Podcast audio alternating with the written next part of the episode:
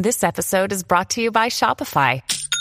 Forget the frustration of picking commerce platforms when you switch your business to Shopify, the global commerce platform that supercharges your selling wherever you sell. With Shopify, you'll harness the same intuitive features, trusted apps, and powerful analytics used by the world's leading brands. Sign up today for your $1 per month trial period at shopify.com slash tech, all lowercase. That's shopify.com slash tech.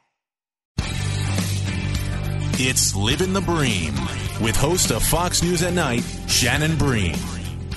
This week on Living the Bream, one of my most favorite, most interesting people that I know. Greg Laurie is the senior pastor of Harvest Christian Fellowship in Riverside, California. They've actually got a couple branches, one of the largest churches in America.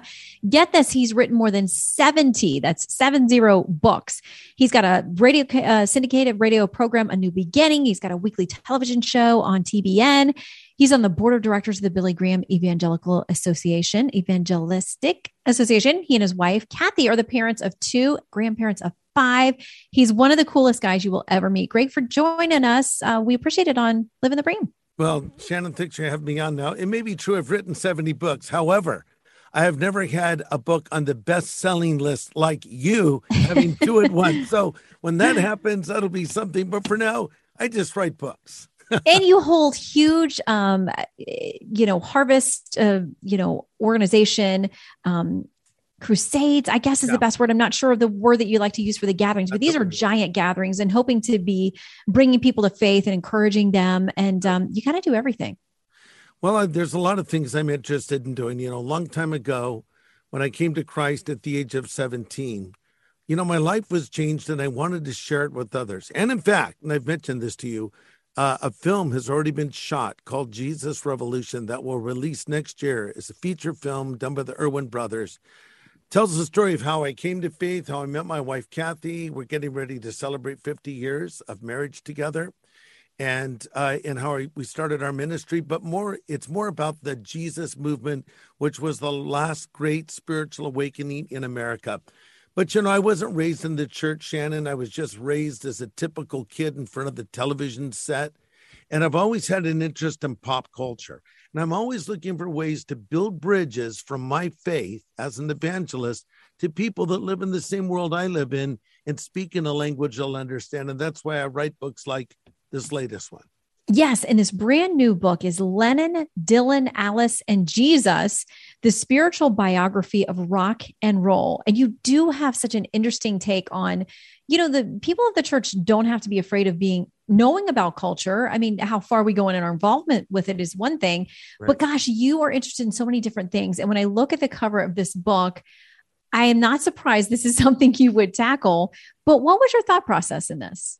Well, I look at it this way you know, as the church, we're not called to evade, we're called to invade.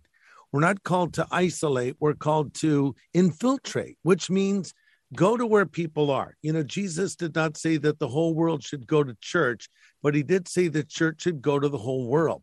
So I look at it this way in the book of Acts, it's a story of the Apostle Paul going to a place called Mars Hill. There was the Areopagus, which was like the town square. And that's where people would get up and give their ideas. And the philosophers and others would sit and listen. And he spoke in a language that people understood. He even mentioned their uh, penchant toward the worship of many gods. And he even quoted one of their secular philosophers to build a bridge, and then he brought them the gospel. So in this book, Lennon, Dylan, Alice, and Jesus, I'm taking iconic figures from the world of rock and roll John Lennon, Bob Dylan, Alice Cooper.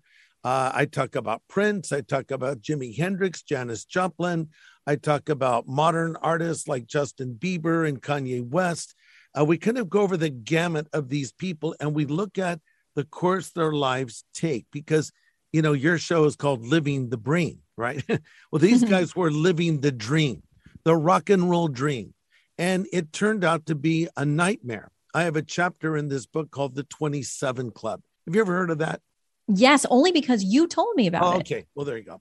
Well, the 27 Club is a group of uh, rock artists who all tragically died at the age of 27. So a number young. of them closely together. Brian Jones of the Rolling Stones, Jimi Hendrix, Janis Joplin.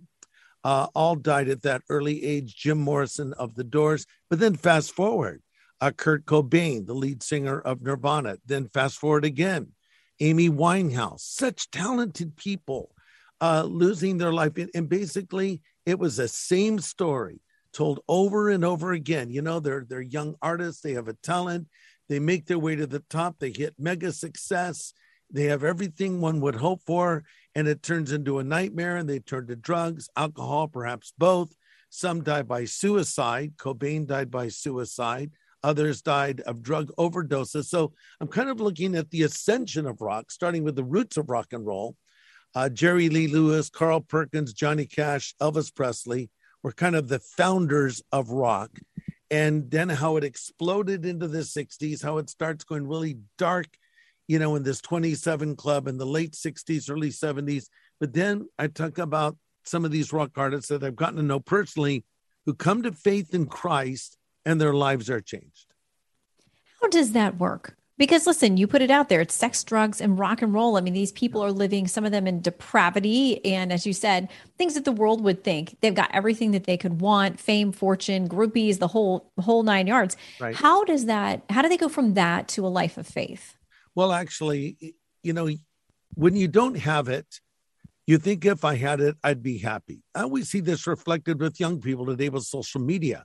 Their objective is how can I get more followers uh, on my social media mm-hmm. platforms? What can I do to get more attention? And they measure success by followers, and maybe it's monetized to some degree. And and they're like a you know sort of an influencer personality type. And I've even read recent stories of some very young people in their twenties who were very successful in the social media world who took their own lives. And so what happens is you climb to the top and you find out there's nothing there. So these people get to the top, they see how empty it is. Because before that, oh, if I had the mansion or multiple homes or a yacht or the Mercedes or the Bentley or the, you know, the adulation of thousands of people, then they get it. And then they realize that's not the answer. And that's why so many of them turn to drugs because they're trying to maintain that kind of euphoric high they first experienced when they had their first success and you can't maintain it. And so i, I you know this is biblical. I mean you can read the book of uh, ecclesiastes written by king solomon. He was the forerunner of all these things. He was famous he was powerful he was wealthy. Uh, he built whatever he wanted. He had everything a person could want and he said everything was empty in fact, the word that he uses for emptiness is a word that can be translated the bubble that bursts. And I just read an interesting headline uh, on a news site, and it said the, the bubble is bursting. And it was talking about an economic bubble. And I thought, wow, that's that same phrase that Solomon used so many years ago. These things will not satisfy you because you're designed to have a relationship with God. Sorry to speak so long. You ask a preacher a question, you get a sermon. We love it. It's like a little mini sermon for each question. We love sermon. it. um, anything that surprised you specifically about these rock artists that you dug into their lives? Anything new yeah. you found? Because listen, you're pretty knowledgeable, but was there anything you didn't know? Yeah, quite a few things actually. Um, let me talk about a couple of the main characters. John Lennon, as example. Of course, uh, John Lennon uh, was a member of the Beatles, really the the founder, the leader of the Beatles. Uh, and at the peak of their popularity, he made his famous statement: "The Beatles are are more influential uh, than Jesus is, more you know, more uh, impactful on the lives of young people." And there was a lot of pushback, and there were a bunch of people that were burning the records of the Beatles because you know they're saying, you know, no Jesus, the Beatles aren't more popular than Jesus. But in reality, Shannon, at that point, historically, for many young people, myself included, the Beatles were more popular than Jesus. And and it's because they became idols to us. Well lennon goes on in his life and and he made a lot of controversial statements but there's a moment in time where john lennon asked jesus christ to come into his life. He made a public profession of faith and he wrote two overt gospel songs that you can find on youtube if you google it. And but this was short lived and, and then he seemed to leave it completely. And then toward the end of his life, there are some little hints in some of his songs and lyrics that he was almost open to it again. So here's what I simply present. John Lennon made a profession of faith. Whether was it real, I don't know. Uh, but he did say Christ came into his life when he was tragically shot by Mark David Chapman uh, there in front of the Dakota uh, complex where he lived. He was alive. He survived, but not for long. And as they were driving him to the hospital in the police car, the officer asked John, Do you know who you are? He says, I do. If John had called out to Jesus in the last moments of his life, the Lord surely would have heard his prayer, just as he heard the prayer of the thief on the cross. I begin this book with, with this statement There'll be three surprises when we get to heaven. Number one, some of the people we thought would be there won't be there. Number two, some of the people we never thought would be there will be there. Number three, will be there. So I'm not saying John was a Christian at the end. I don't know. He made a profession of faith. And if he called out to Christ, the Lord heard his prayer. We'll have more Living the Bream in a moment. This episode is brought to you by Snapple. Welcome to the Snapple mm, Market Auditory Experience. Close your eyes. Imagine you're walking into your neighborhood store. You make your way to the back and reach for your favorite Snapple flavor. You can't wait. You take a sip. Whoa, that's a lot of flavor. Hmm. What flavor are you holding? Now open your eyes and check out Snapple.com to find ridiculously flavorful Snapple near you. We are talking with Pastor Greg Laurie about his brand new book, Lennon, Dylan, Alice, and Jesus, the spiritual biography of rock and roll. Okay, so my next question is this people who are church people, Christians, why would they be interested in this book? Yeah, great question.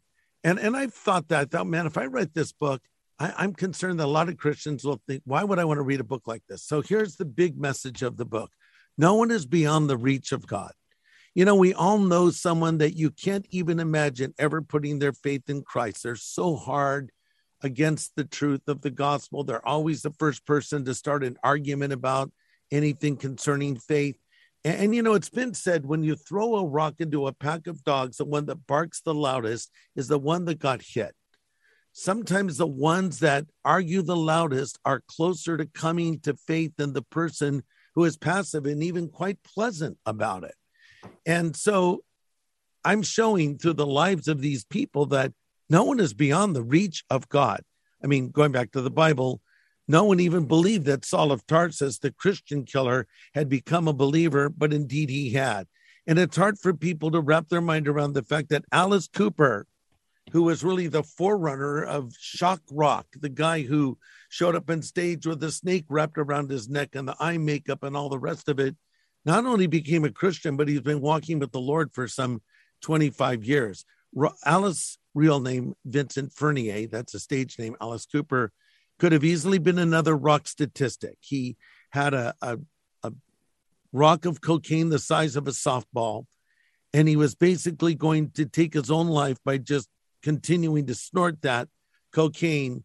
And he had a, he looked in the mirror and he saw blood coming out of his eyes. Alice told me I'm not sure if that was really happening or if I was hallucinating, but I knew if I stayed in this course, I would die. And he called out to Jesus. Surprising fact about Alice Cooper he's a son of a preacher.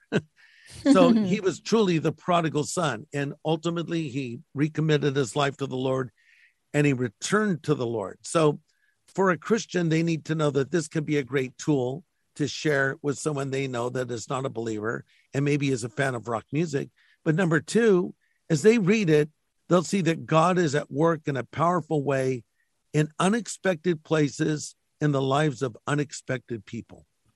Mm-hmm. So you've written about all kinds of pop and culture icons, including in this book. Who would you want to have dinner with? Oh, that's a great question. Hmm. Oh my. Uh, oh, I suppose if I had to pick, you mean of all the books I've written or this book in particular? Yeah, all your books. Oh, I'd say Johnny Cash for sure. Yeah. Because ah. I wrote a whole book on Johnny and Johnny, and we're doing a documentary film on him right now. And Johnny was such a colorful character. And uh, I, I love the very tonality of his voice. Uh, I, I loved his singing. You know, he transcends musical styles you know, there's rock music, there's country music, and then there's Johnny Cash. He's his own category. And so certainly I would like to sit down with Johnny and and have some um, food with him, some good Southern food, of course, probably fried chicken and okra and you know, mm. and all those good corn. Can I invite myself? Yes, that sounds yes, good. Sheldon and, and I will can, come. we can all live the bream together. Um, yes, we can. But John Lennon would be my second guy because, you know, my heart just went out to this guy. His his mother abandoned him. He was raised by a rather austere aunt named Aunt Mimi. Uh, his father abandoned him, and really this affected him throughout his life. And I understand that because my mother was an alcoholic who was married and divorced seven times and kind of took me along for her wild ride. I never knew my biological father. So I think I could, you know, connect in that way. And I wish I could have just shared the gospel with John and helped him to grow in the faith that he had made a commitment to. And so, off the top of my head, that's a two I'd like to talk to. One of the books I wrote about Billy Graham, I got to know him very well and it was such a pleasure and an honor and he was such a warm humble and godly man mm-hmm.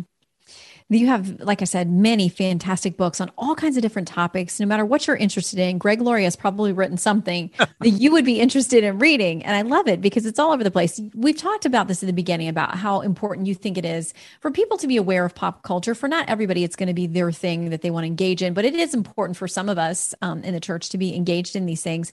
And really, you know, the idea of pop culture played a huge part of your story um, in that whole Jesus revolution and what was happening out west in the 60s and 70s. And um, is that why you think you're so attuned to that because you know what it meant in your own life? Yeah, exactly. That's why. Because I never went to church. Uh, the only thing I knew about Jesus literally was watching movies on television. Uh, I always admired Jesus in my own way. I believed in Jesus, at least what I knew about him.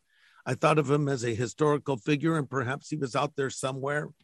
And on my high school campus, a, man came and preached the gospel, and I happened across this little Christian meeting. So, in a way, it invaded my world. And I don't know that I would have ever darkened the doorway of, doorway of a church prior to that, but my life was changed, and I was cynical and I was hard uh, against these things because of the way I had been raised. I had to learn how to be guarded, to take care of myself, to fend for myself, in many ways, to be a parent to my own mother because she was so irresponsible. She would drink and pass out pretty much every night. And so, you know, I, I felt like I was 70 when I was 17. And so when I mm-hmm. heard this message about Jesus and a relationship with him, I thought, I don't think this is true. But the problem was there were people I knew who I used to party with who had become Christians, and I saw the change in their life. And so I prayed, God, if you're real, make yourself real to me. And He did. You know, I didn't have an emotional experience on the day I put my faith in Jesus, but I started seeing the changes on the inside. And these were changes I knew I was not making. God was changing my outlook. It was sort of like going from black and white to color. Uh, you know, and it was a whole new dimension. And so I, have always wanted to share this with other people who are cynical like I am or skeptical like I still am to some degree and and help them to see that we're not just pushing a bunch of laws and and rules and, and even religion. We're talking about a relationship with God through Jesus Christ. And there's a big difference there. There is. And I think some people think there does have to be a big fancy prayer and conversion and all of these things. Um, but everybody's experience is different in coming yeah, to Christ. And um, you cast a very wide net. So people will feel welcome so that you'll understand the world around you and be engaged and be involved in it. Um, how can people keep up with you, uh, your ministry, your books? How can they learn more? Well, thanks very much. Uh, the best way you can follow me in social media, I'm on Twitter, just Greg Laurie. I also am on uh, Instagram and Facebook, and you can order this book at Amazon.com. It's already trending as the number one rock biography, and it hasn't even shipped yet. So it's out in the very near future, uh, and I hope you'll get a copy. Lennon, Dylan, Alice, and Jesus, and read it, and then maybe share it with somebody. So if you're a fan of rock, I think you're going to love this book. I just got my first official review on Goodreads by some lady named Melinda who said, I couldn't put it down. Well, that's what I want to hear.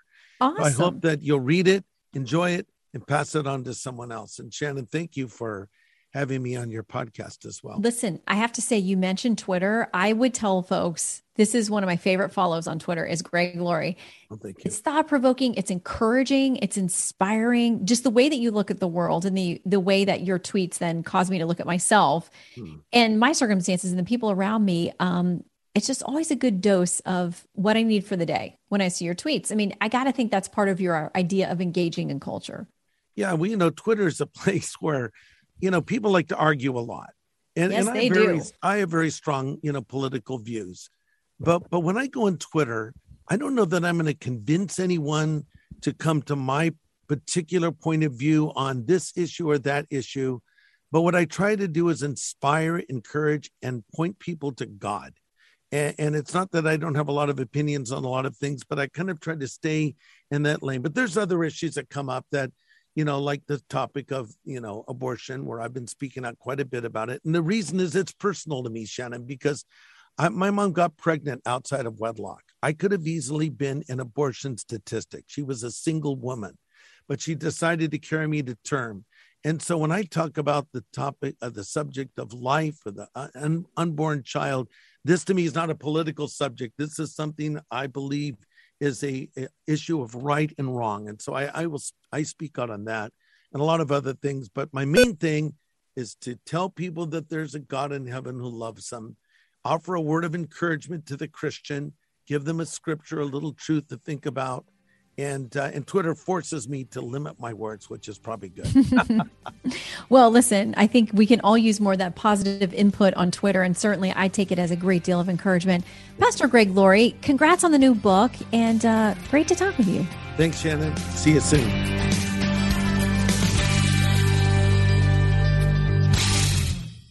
I'm Charles Payne. Listen to my Unstoppable Prosperity podcast so I can get you making money right now. Whether stocks are hitting new all time highs or in free fall mode, opportunities abound. So, why are so many potential investors still sitting on the sidelines? In a new season of my podcast, I'm going to get you in the game. After 38 years on Wall Street, I'm ready to impart some lessons and get you invested in the greatest wealth generating machine in history. Listen anytime, everywhere at foxbusinesspodcast.com or wherever you listen to your favorite podcast.